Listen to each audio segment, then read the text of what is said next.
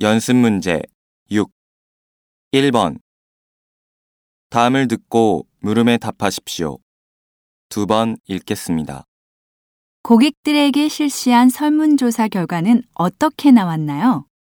우선 식재료의 원산지가 메뉴에 표시되어 있어서 안심하고 먹을 수 있다는 의견이 가장 많았고요.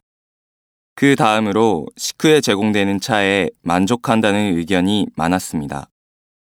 하지만 기본 반찬의 양이 너무 적다는 의견과 일회용 젓가락 사용에 대해 불만을 나타내는 의견도 다수 있었습니다.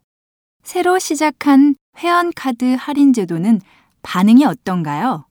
아직까지는 모르는 분들이 많아서 지참하지 않고 오신다거나 카드를 분실해서 다시 만드신다거나 하는 경우가 많았는데요. 점차 안정되어 가면 좋은 반응을 얻을 수 있을 거라 봅니다. 다시 들으십시오. 고객들에게 실시한 설문조사 결과는 어떻게 나왔나요? 우선 식재료의 원산지가 메뉴에 표시되어 있어서 안심하고 먹을 수 있다는 의견이 가장 많았고요. 그 다음으로 식후에 제공되는 차에 만족한다는 의견이 많았습니다.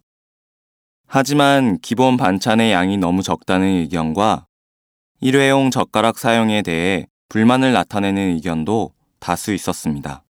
새로 시작한 회원카드 할인 제도는 반응이 어떤가요?